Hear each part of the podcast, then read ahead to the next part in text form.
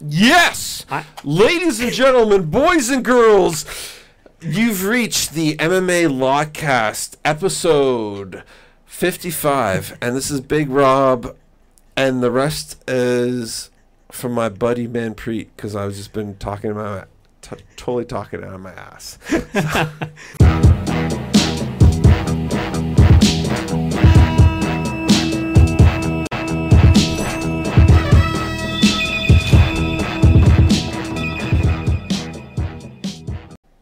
Welcome to another episode of the MMA Lockcast. I'm your host, Manpreet, aka MMA Lock of the Night, and your boy on Twitter at MMA LOTN. This week we are back for UFC Copenhagen, their first ever event in Denmark, headlined by a huge Danish fighter in Jack Hermansson, and he's taking on Jared Cannonier, who's coming off a big victory, victory uh, over Anderson Silva last time around.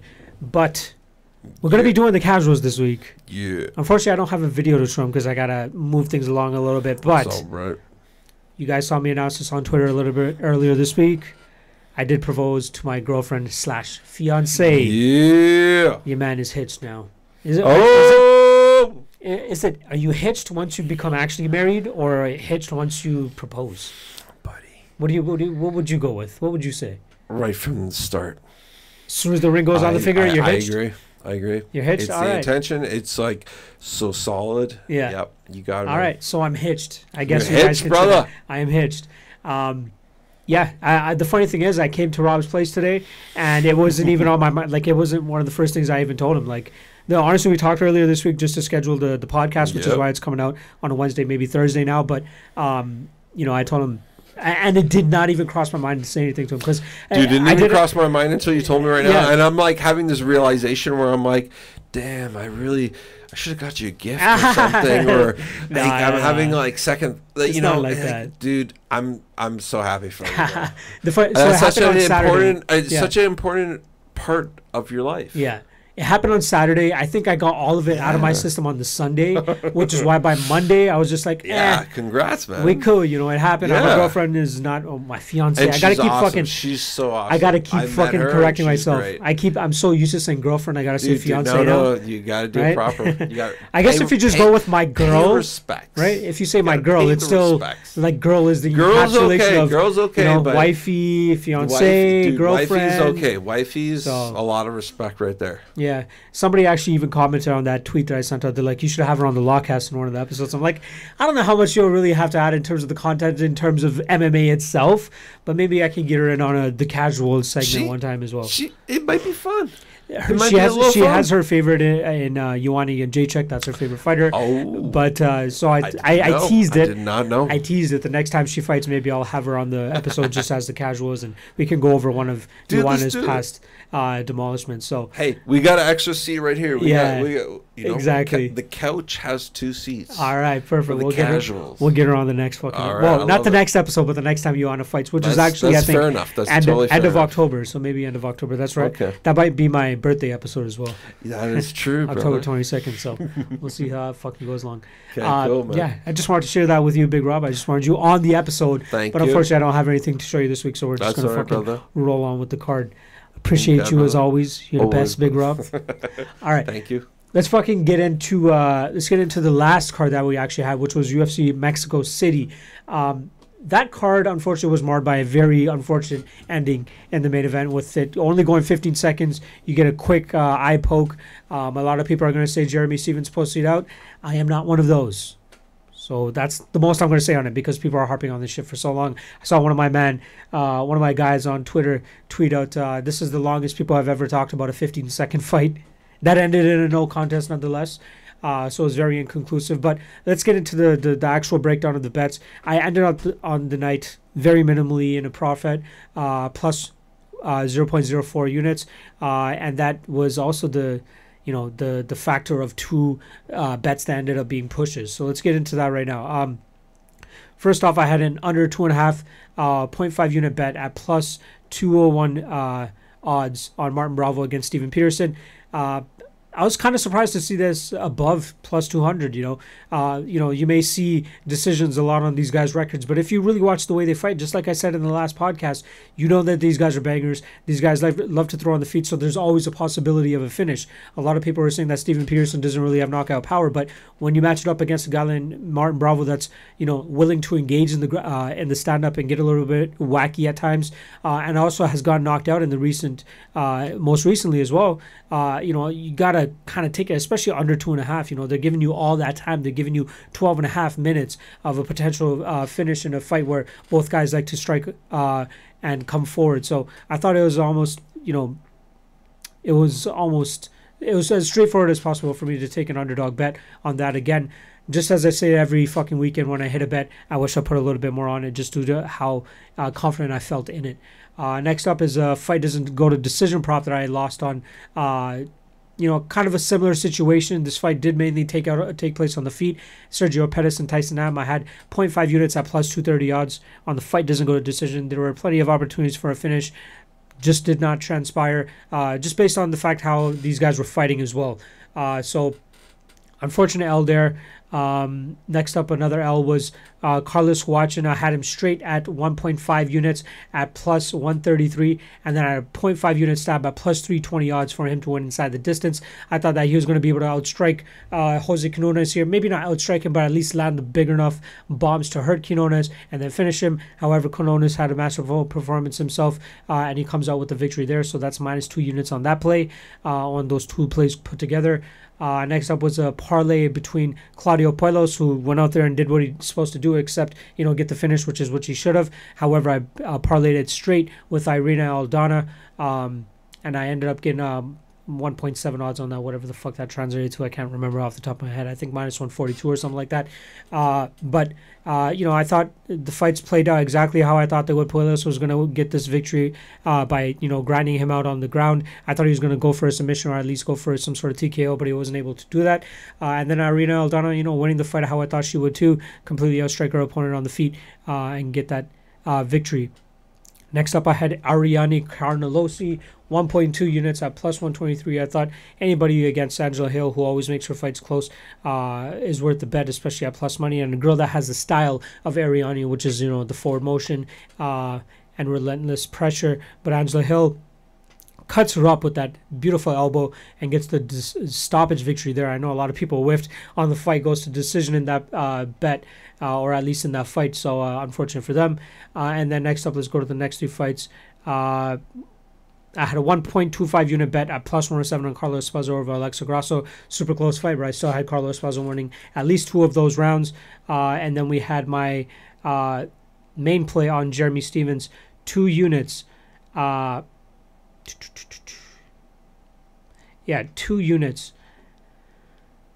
at minus. Oh, man, I can't remember what it was. Minus 106, minus 107. Uh, we obviously know what happened in that. Uh, I also had it inside the distance, uh, one unit at plus 140 as well. I'm not sure why that's not showing up, but whatever. It would have been a push regardless. Uh, so, like I said, we end up plus, uh, zero four units on the event. Um, yeah, we just got to get back to work for this event. I already have a couple bets placed, um, which I will get into uh, later in this card. Also, Bellator 228 going down this weekend. I'll make sure that I touch on those two fights as well between Juan Archuleta, Pat- Patricio Pitbull, and Gegard Mousasi versus Lyoto Machida. Not getting super deep into those, just quick thoughts as to why uh, I bet them. Uh, but first, I actually want to get uh, one thing that I did throw out there on Twitter is, uh, you know, taking listener questions.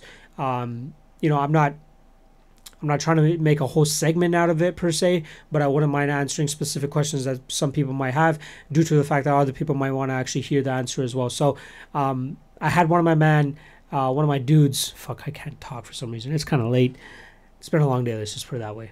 I'm trying to gonna I'm gonna try not to yawn this whole fucking episode just for my man Kyle Marley, Kyle Marley if he still uh, watches the show. But um, yeah, I have my man uh, at Craig Christ uh, underscore. Um, his his Twitter handle currently is Spy Top Caller Clout Seeker. My fucking man right there. Uh, always changing up his name. It's hilarious. But uh, his question was, uh, at what odds would you say minus one? Uh, sorry, At what odds would you say 100%, no matter how confident you are on someone, you cannot justify betting on them at all? Um, one thing that I, one line that I had on my mind uh, when I first started doing like this whole luck of the night thing is I would never want to wager, um, you know, five units on anything worse than minus 350. Um, for me, it's kind of just like a hypothetical number that I've thrown out there. I, I, I don't have specific reasoning as to why I have that. You know, I have seen people out there make uh, straight bets on people like, uh, you know, a minus 495 on Irene Aldana. You just take a straight bet on them. Uh, people have their own uh, justifications and reasoning as to why they have a specific number that they, you know, cap at uh, for odds. Um, but in terms of my lock of the night plays, you know, I'm I don't want to go over minus 350. It's been a long time since I've bet anything over minus 300 straight. Uh, but there are definitely some spots where I could do that. Um, I just want to give you guys a little bit more bang for your buck in terms of the better odds. Uh, I've been aiming for you know things better than minus 250. It's very rarely that I'll go above minus 250 nowadays. Um, I have for the upcoming Bellator card, but uh, but that is a prime you know example as to why I would bet over minus 250 uh, but personally if there's a, a, spot where I'm like I gotta go balls deep uh, minus 350 is kind of my cutoff. Um, it's different for everybody else. Uh, depends on your bankroll as well. It depends on what you feel comfortable with. Um, but if you want to be serious uh, I would set a cap for yourself. And my personal one is minus 350 I hope that helps Craig. Thanks for the question. Uh, hope to field a little bit more um, in future episodes. So just hit me. I'll try to answer as best as I can, whether it pertains to a certain matchup on the card or if it's just a general question. I would be happy to answer it for you guys as best as I can. All right, let's get into the quick uh, thoughts for UFC Copenhagen, which goes down this weekend. There's a lot of intriguing fights. You know, again, this is one of those um, MMA nerd questions, uh, or at least my MMA nerd cards, I should say. Um, you know, if you don't really if you're not really too deep into the UFC roster, you're not going to know a lot of these guys. But you know that in every matchup, there's something, uh, there's an intriguing, intriguing ingredient as to why it could be a fun fight, or at least why you want to see this problem solved and kind of see it play out. Um, you know, the UFC arrival of Jack Shore, who's been a huge prospect in the Cage Warrior scene, uh, a fun fight that should take place mainly on the feet between Marc Diakiese and Lando Vannata. Um, Macy Chiasson uh, returning. Um, should be a fun fight between Davis and Chikadze. Uh, Siyar Bahadurzada against Ismail Naurdiev is going to be a fucking banger of a fight. Uh, Di Chirico and Makhmud Muradov. Um, Cowboy Oliveira against Nicholas Dalby. I think that's a very fun fight as well. The return of Nicholas Dalby after getting cut. Um, Ovince St. Preux against the return of Lord Mikhail Oleksiejczuk. Love that guy. Um, Ion Cutelaba against Khalil Rountree should be a very fun fight, depending on how Khalil Rountree chooses to approach that fight. Uh, Gilbert Burns stepping in on short notice against Gunnar Nelson. Very, very tough fight for Gunnar Nelson. Uh, surprised he took the fight. And we'll see if Gilbert Burns can continue the streak of, you know, rattling off wins with uh, super lo- short notice. Uh, UFC debut of Marco Madsen uh, against Danilo, Danilo Belluardo, and then Jack Hermansson obviously in the main event against Jared Cannonier. Feeling a little gassy. I apologize, guys. All right. Uh, yeah, Jack Hermansson coming off that big victory over Jacare Souza, taking on Jared Cannonier. Uh, rankings wise, doesn't really make the most sense, um, but uh, especially you know with Jack Hermansson coming off of a huge victory over Jacare. Um, but he did want to headline this card in Denmark, and he wants to be kind of like a you know a, a forefather of the Danish MMA scene. Uh, and I think this is a good opportunity for him to do that and especially come out with a victory. So we'll get into that fight when I get down to that in the card. But let's just start off at the bottom of the card. Uh, Jack Shore against Nohelin Hernandez. Nohelin Hernandez last time around fought Marlon Vera, had a decent performance. Um, you know, he pretty much got owned for that first round. Was doing a lot of, uh, was making a lot of mistakes on the ground. Uh, you know, luckily for him, Marlon Vera wasn't able to really latch onto a choke or any type of submission to finish that. Uh, and then in the second round, or at least near the ending of the first round and beginning of second round, he was really having his way on the feet against Marlon Vera. Uh, you know, was landing very well. Eventually got this fight to the ground um, and was doing good work from there. Uh, he, you know, eventually let Marlon Vera up and something just switched and Vera, Vera fucking started coming forward, landing big shots, started swarming Hernandez, uh, landed a big knee, um, and then eventually tapped him out. Um, great performance by Marlon Vera. Um, and one thing that was kind of concerning in that fight, uh, you know, for Nohelin coming into this fight with Jack Shore, uh, he's really got to pull back on his leg kicks. Um, he I found that Marlon Vera was able to get him down with quite ease, uh, you know, with off of one of Nohelin's kicks, and I think that that's where Jack Shore really um, shines as well. He's really good at catching kicks and following up with takedowns, uh, and once it gets to the ground, this guy's a he's really good. You know, he has a pretty decent takedown defense, or at least he's able to like get back to his feet or find a reversal. Um, but I don't think he's going to have to worry much about a takedown threat here from Nohelin Hernandez. Nor does he think, he, nor do I think he has much to worry about once he gets to this this fight to the ground, which I think he'll be able to with much, uh, with relative ease, I should say. Um, I like Hernandez's striking, but I don't think it's enough to wear out or at least uh, you know keep a Jack Shore back. Um, the one thing about Jack Shore is he is kind of a slow starter. Um, he did start pretty slow in his last fight against Scott Malone. Um, and I think this time around with Hernandez, um, I think he's going to be able to go for the takedown relatively easy because Nohelin's going to throw one of those kicks. Uh, Jack Shore should be able to catch it, get the single leg takedown, and then kind of grind on Nohelin. Um, you know, Jack Shore's striking has kind of gotten better in his couple in his last couple fights. Uh, he's very quick with his hands. He still has to work on his combinations a little bit, but his one two are very crisp and straight. Um, I think he wins this fight mainly with his grappling. I think he uh, I'm gonna say that he wins this fight via via decision, or at least you know what I'm gonna say third round TKO. I think he wears out Helen, eventually gets him down in the third round, and then TKOs him. Uh, would I bet him at the minus 170ish range he's currently at?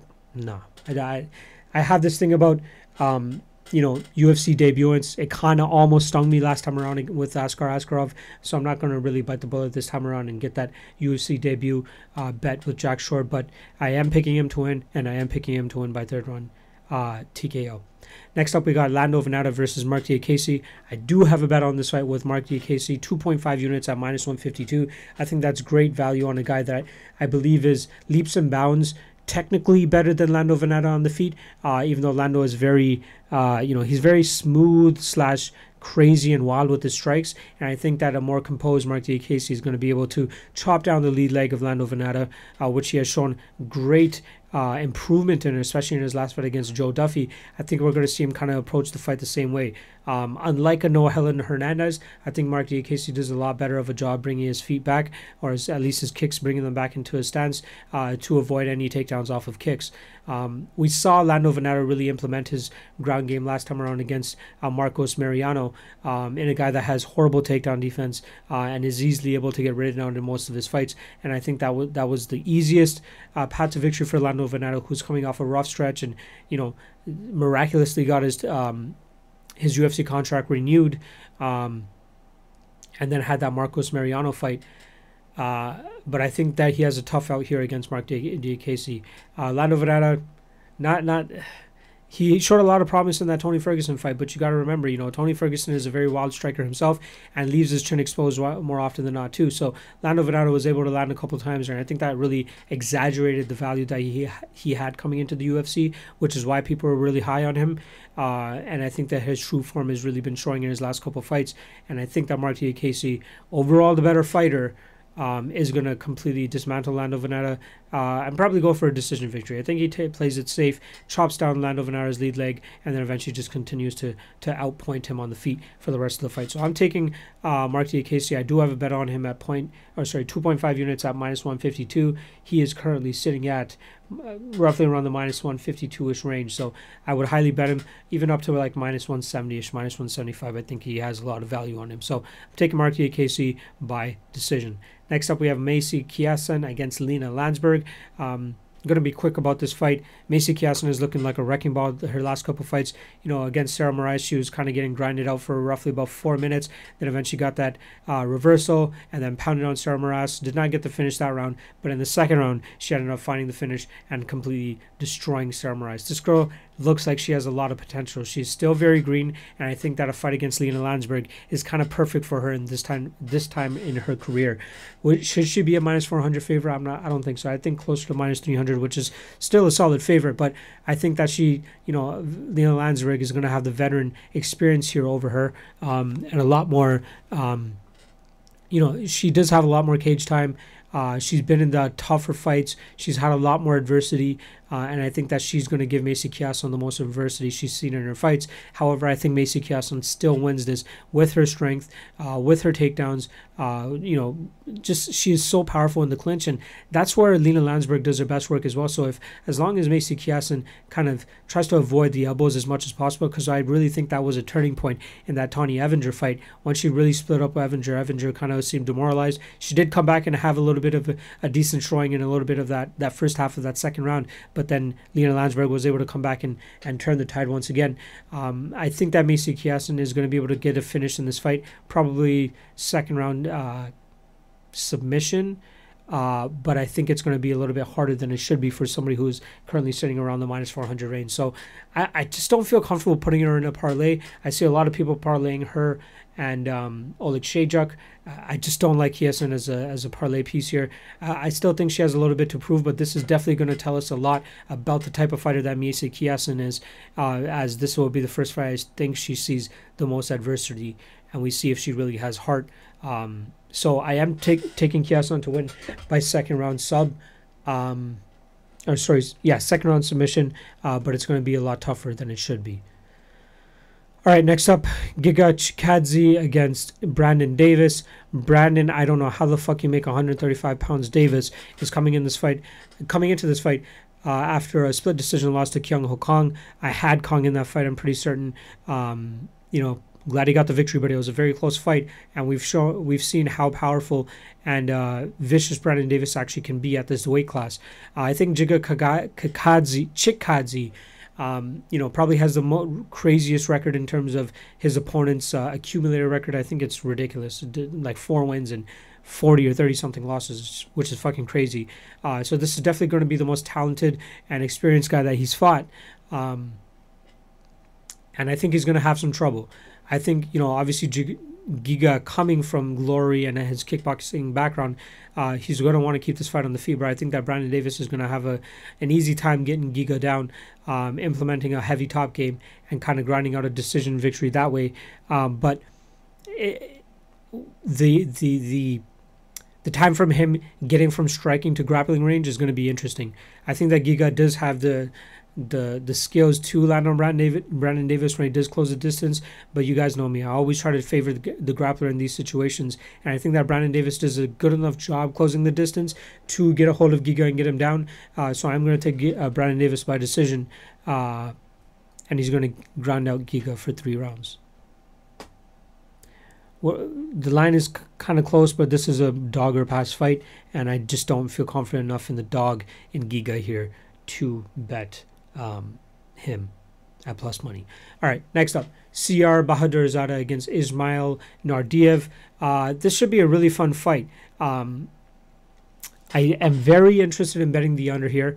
Uh, the the fight doesn't go to decision. Currently sits at uh, minus one ten, uh, which means that they'll more than likely set the over under on this fight at minus or, sorry at uh, over under two and a half. If they do do that, I will probably bet the under two and a half on this. I think that will get at least a plus 140, plus 150 on that, um, or at least plus 135. I'd even take a poke on it at.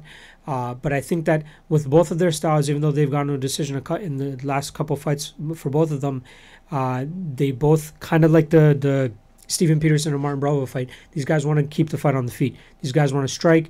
Ismail is a little bit more elusive with the striking, not the most elusive, but a little bit tries to, you know, not get hit more than Siyar gets hit. Let's just put it that way. Uh, but I think that Siyar, you know, he always has a crazy left hand, and he could definitely um, put people out. Um, I think he has the power to put a guy like Naurdiev out. Um, but I think that Ismail also has the opportunity to hurt uh, Siyar as well. You know, Siyar is definitely getting up there in age. Uh, he's never been finished, which is why it's probably, or at least never been finished by strikes, which is why I think the fight doesn't go to decision is where it is. But, um, you know, he's 35. He's rel- relatively inactive. Um, and I think they both throw with a lot of power. Um, if I were to say somebody's going to get knocked out, it's probably Ismail, but I don't feel confident enough in the one dimensional game of a Siyar Bahadurzada to be confident that he's going to land that finishing strike. I think Ismail will be able to land that finishing strike, um, but it's going to be hard for Siyar to land uh, punches on him. I understand why the under two and a half is going to be plus money. Uh, so I'm definitely obviously going to poke that once I get that. But in terms of betting this fight, I'm, I'm not going to bet either side, but I will bet the under once that comes out. And again, it's kind of tentative on if they actually set it at two and a half. If they set it at one and a half, I would look more so at the fight doesn't go to decision. But even that, I wouldn't want to bet on until it's at least at plus money. So under two and a half, if we can get that. Um, and in terms of an official pick, I'm going to take Siyar. Fuck it. I'll take Siyar by finish um, in the first round. All right, next up we got Alessio Di Chirico against um, the the debuting Mahmoud Muradov, uh, the first ever fighter signed to the Money Team, aka Floyd Mayweather's management team, I guess. Uh, let's start off with Alessio Di Chirico. He's coming off a decision loss to Kevin Holland in a fight that he thought he won. Definitely didn't think he won that fight. Uh, was supposed to fight Peter Sobotta this time around. However, Sobotta gets hurt, and in steps Muradov on relatively short notice. Um, Di Chirico, decent fighter, not the best. Uh, decent striking, showed great leg kicks in his fight against Julian Marquez. Um, I think he's going to want to try to keep this fight on the feet, as I don't think he'll be able to be, get down Muradov. Uh, I think Muradov has the advantage on both the feet and the ground. I can see why he's the favorite. Um, I may I may put him in a parlay. This is the one that I had. I was going to probably put him in a parlay with uh, with uh, Jack Hermansson. Uh, however, it all kind of depends on if I get the over, or sorry, the under two and a half line on the uh, last fight that we just spoke about, Bahadurzada and Naurdiev. Um, if I if they end up somehow setting that over under to one and a half, I might look at making a Muradov and uh, Hermansson parlay here, maybe for 1.5 or two units. Uh, I am picking Muradov to win. I think he's going to be able to get Chirico down and kind of hold him down and and maybe even get a submission. Uh, but I could also see him winning this fight by uh, decision as well. Um, very experienced guy. You know, this is one of the few fighters that come into the UFC with more than you know 25 fights. This guy's sitting at 28 fights, which is crazy. Uh, but he's beaten uh, former UFC fighters in Wendell Oliveira and Alberto Uda in his last fight. Uh, but I think that uh, he'll have the advantage here. I think that he'll give Alessio Di Chirico his second straight loss. Uh, and I might make him put him in a parlay. I wouldn't even be mad if anybody bet him straight at the minus 145 ish range. You know, great grappling, great, uh, decent striking, uh, but I think he'll have a lot more of an advantage if he takes his fight to the ground and controls Di Chirico there. So I'm taking Muradov by, let's say, decision. All right, next up we have Alan Amedovski versus John Phillips. This fight is almost out of pick, a minus, 20, minus 125 ish range for Alan Amedovski. Uh, I'm not a big John Phillips fan. You know, he's like the he is like the uh, the everyday average Joe type of man that just wants to come out there and slang leather. Um, I think he's going to have a hard time keeping Amedovski off him. I think Amedovski is going to try to get this fight to the ground as soon as he can. Um, whoa, I am not sure what that sound is in the back. Hopefully, it's not too uh, annoying. Goddamn. Either way, uh, I think Amedovski is going to get the takedowns repeatedly here. He's going to wear out John Phillips and then eventually get the finish closer in, I'd say, the end of the second round. I'm going to take Amedovski by TKO. Not too much to go into that fight. There's no super technical thing you can really say about John Phillips other than he's uh, pretty fucking. Uh, he's pretty one dimensional with the striking. That's it. All right, next up we got Alex Oliveira versus Nicholas Dalby. I like Nicholas Dalby here. Uh, I have an underdog bet on him. One unit at plus 138, I think it was.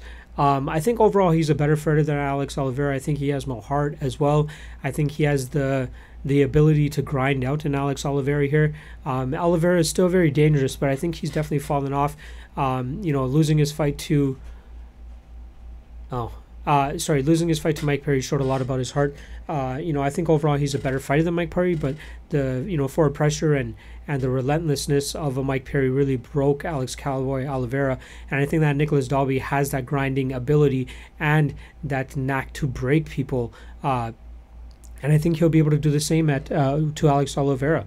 I think that uh, he's very worthy of a bet above you know plus 130. Um, you know he's ma- he's coming back to the UFC after a couple fights off. Uh, he has that draw with Darren Till. Um, I trust his chin. You know I think that he won't he won't get knocked out here. Um, he's never been finished in his career. He's taken some big shots from opponents in the past. Uh, even his fight against Ross Houston, I think he was winning that fight up until they stopped it because there's way too much blood on the mat, uh, which was one of the crazier fights. So if you've never seen Nicholas Dalby against Ross Houston, I would highly suggest watching that fight. Um, yeah, blood works. Let's just put it that way. Um, but I, I, I, like Dalby's uh, knack of getting takedown. Uh, he does well in the clinch. Um, yeah, I, I gotta take Dalby here, especially at dog odds. So I'm taking Dalby. I'm gonna say by uh, by decision. Next up, we have my lock of the night play, which is Michal Oleksiejczuk versus uh, Ovince St. Preux. So I have five units on Michal Oleksiejczuk at minus 224. I was very happy to get that line on him. Uh, this is an up and comer in the uh, in the light heavyweight division. You know, uh, it doesn't seem like he cuts much weight. Um, he's 14 and two. He's strung together. What is it? Three, six, nine, uh, 11 straight wins, especially after a, a monumental victory over uh, Gadzhirad Antigulov in his last fight. 44 seconds where he just completely murked Antigulov. Antigulov was uh, coming in with such a reckless game plan of trying to close the distance and trying to get his hands around Oleksiejczuk, but Oleksiejczuk did a very good job of uh, landing while moving backwards. And I think that he'll have the same success here against Ovince St. Preux. You know, St. Preux isn't the greatest technical uh, striker. He has decent kicks, he has good range, uh, but uh, I think he's going to want to get this fight to the ground if he's going to have any success. I think he has a decent opportunity at potentially submitting Michal Oleksiejczuk, but I think he's not going to be able to get it to that uh, that position. I think that uh, Oleksiejczuk, just like he showed in the Gadzhirad fight, uh, Gadzhimurad fight, uh, you know, strikes very well moving backwards, and I think he'll have success landing on Ovince St. Preux. And I think that even if he doesn't finish this fight in the first round, he'll be able to overwhelm Ovince St. Preux, who has shown a, a, a, lack of cardio, and his gas tank is very much diminished in this era of his career. Uh, and I think that Oleg Oleksiejczuk is going to be able to put on this performance or a good pace and striking uh, pressure for three solid rounds. But I think it's only going to take him two and a half or, or less than two rounds. Uh, so I don't feel confident in betting the over under on this card uh, or on this fight.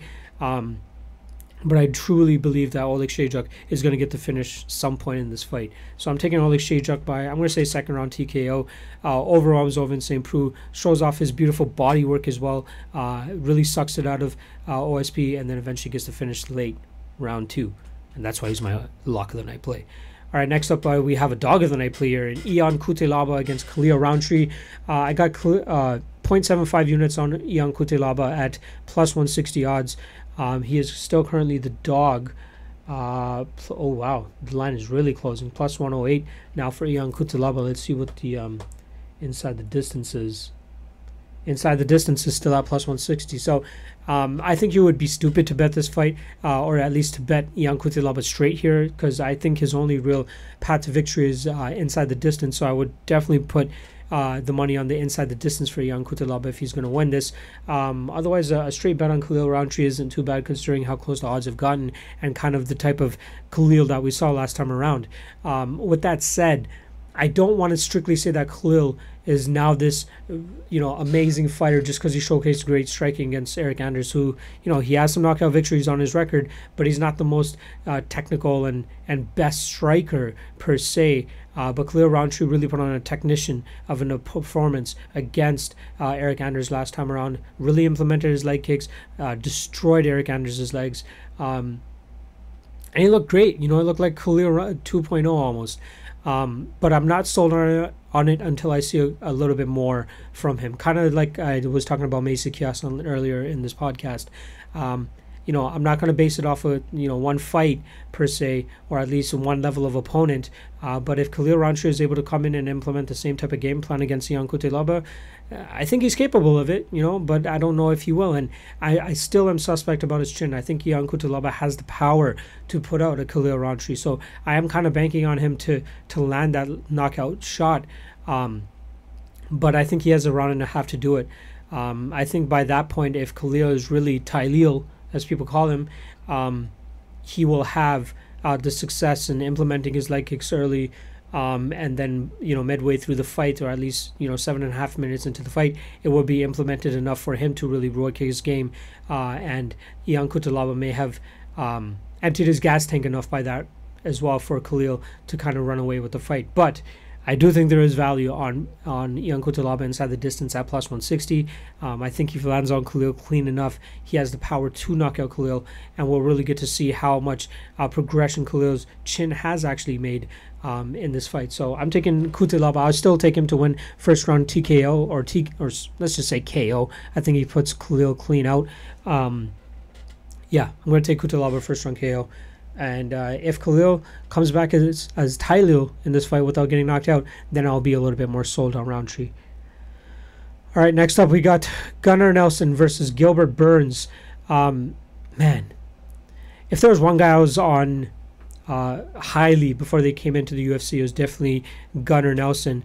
I knew about this guy way before he made his UFC debut back in uh, 2012. I was very high on the guy. You know, brilliant jiu-jitsu, um, a interesting karate. Uh, sorry, an interesting karate style and striking uh, that it will make it very difficult for a lot of guys to get a hold of him. But a lot of people have had success with him now. You know, Rick Story was able to get a hold of him and control him. Demian Maia, obviously the better jiu-jitsu practitioner, you know, was riding his back for 15 minutes but couldn't get the submission. Uh, Santiago Ponzinibbio, say what you want about a potential eye poke in that fight. Um, and then Leon Edwards, you know, very interestingly, going for the takedown in that first round and riding out that first round and not really getting a finish or not getting tapped by Gunny. Um, yeah, I think we've seen a diminished uh, version of Gunnar Nelson over the seven years that he's been in the UFC. And I think that Gilbert Burns on the other side is kind of on a different traje- trajectory. And I think that he has the ability to get the win over Gunnar Nelson here. And it kind of hurts to say that. Um, the odds are slightly getting better on Gilbert Burns, but I think if it gets to like a dead pick 'em, I might make a small play on Gilbert Burns. Uh, he's turned it around with his striking. He's beaten more complete fighters, at least in my opinion, uh, in his in his career against uh, Olivier Aubin Uh, the Mike Davis fight was very interesting. Uh, super short notice against Alexei Kunchenko and coming in there and, and getting the victory over a guy that was 20 and 0 at that time. Um, you know, I think he's going to have more success here against Gunnar Nelson. I think he's going to land the power shots on the feet, and I think he has the wrestling to get this fight to the ground. And my man, Kenny Florian, uh, he knows his shit about jiu-jitsu at least in terms of rankings and how these guys match up with each other and he's saying that gilbert burns is leagues ahead of gunnar nelson and uh, I, am not going to say that he's going to submit gunnar nelson here but i think that if it ever gets to the ground he's going to be able to hold his own maybe get some reversals maybe pull a Demian Maia. I'm not sure, but I think even his advantage on the feet here, um, I don't think he's going to take too much from Gunnar Nelson's karate style. I think that he's going to put the pressure on Gunny, make him uncomfortable, uh, and win this fight. Um, how I'm going to say by decision. I think that Gunnar Nelson is still very durable, even though he lost to Santiago Ponzinibbio by finish. I still think he's a very durable guy. Um, but I'm taking Gilbert Burns here, and it really fucking hurts to say that just because I, I love Gunnar Nelson. But I think that he's slowly on his way out, and Gilbert Burns is going to get another um, short notice victory here uh, over Gilbert or over Gunnar Nelson. Uh, and again, if it gets around the minus 115ers range, I might take a bet on Gilbert Burns. Uh, but as of right now, it's kind of a stay away fight for me. Uh, but I, again, I would not be mad if you bet on Gilbert Burns at the minus 130, minus 132 ish range he's currently sitting at. But yeah, I'm going to take Gilbert Burns by decision. Next up, we got the UFC debut of Mark Olympian Madsen, uh, 8 0, uh, huge huge, huge uh, resume in the Olympic scene with his wrestling, with his Greco-Roman wrestling. Very strong. He makes no bones about it. He goes into the fight, tries to get the takedown as soon as possible, grind guys out, look for submissions, look for the TKO, uh, but he's always looking to to dominate from on top. Um, on the other hand, you have Danilo Belluardo, who kind of has the same type of game plan but he doesn't have the pedigree that a Mark Madsen does, which is why he's such a huge favorite in this fight. Minus 650, you know, I, I, I can't I can't stomach uh, you know parlaying a guy that's that juiced, uh, but he should have absolutely no issue here. I don't think it's going to be much more than a grapple fest for Mark Madsen. I think he gets the TKO finish as well. I'm going to say second round, um, but I think he arrives, you know, in front of his Denmark crowd as well as Danish crowd, uh, and it's going to be great for him. All right. Jack Hermansson. So I did fuck this up. Jack Hermansson is actually from Norway. Uh, he reps Norway, born in Sweden, so he's actually not from Denmark. I'm not sure why I said that, but he is representing that Scandinavian scene, which still falls into Sweden, Norway, and Denmark, and those guys. Uh, so yeah, sorry, I should say Scandinavian fighter, not Danish fighter, but big big spot for Jack Hermansson here.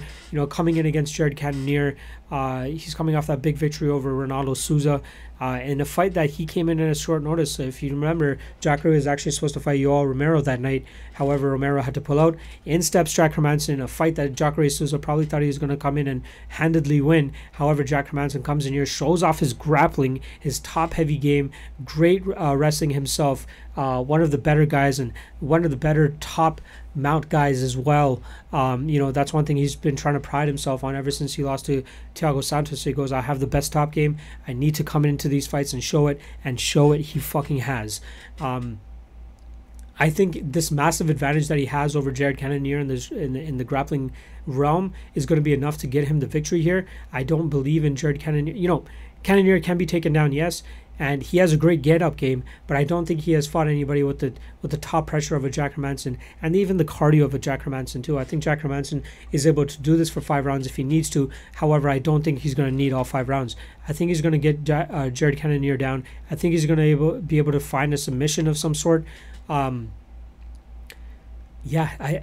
I think it is obviously going to be dangerous for Jack Manson as long as this fight stays on the feet because Cannonier definitely has knockout power. Um, I only feel comfortable uh, parlaying Jack Hermansson here. I don't feel comfortable betting him straight. Uh, earlier this month, I did tease out a double lock of the night play type of night for uh, UFC Copenhagen. However, you know, with the with the with the speed, explosiveness, and one punch knockout power ability of a Jared Cannonier, it's kind of making me a little bit hesitant on Jack Hermansson. However, I am not um, mad at potentially parlaying him uh, with, like I said earlier in the fight, earlier in the night with uh, Makhmud uh, Makhmud Muradov. Uh, you know, minus 147, minus 234 at plus 140 is not bad. Uh, maybe drop 1.5 units or 2 units on that. But I'm going to wait a little bit closer to the fight, see what kind of how the odds shift out, um, and also how see if I get the over under two and a half on CR and Ishmael. So I am going to take Jack Hermansson by third round TKO. I think he gets takedowns uh, relatively easy, and then uh, by the third round, Jack, uh, Jared Cannonier won't be able to get up as easily as he would be in the as he would in the first round and a half or so. And then Jack Hermansson really implements his top game, pounds out Jared Cannonier on the feet, and gets the uh, third round TKO. Um, and I think he wins via that.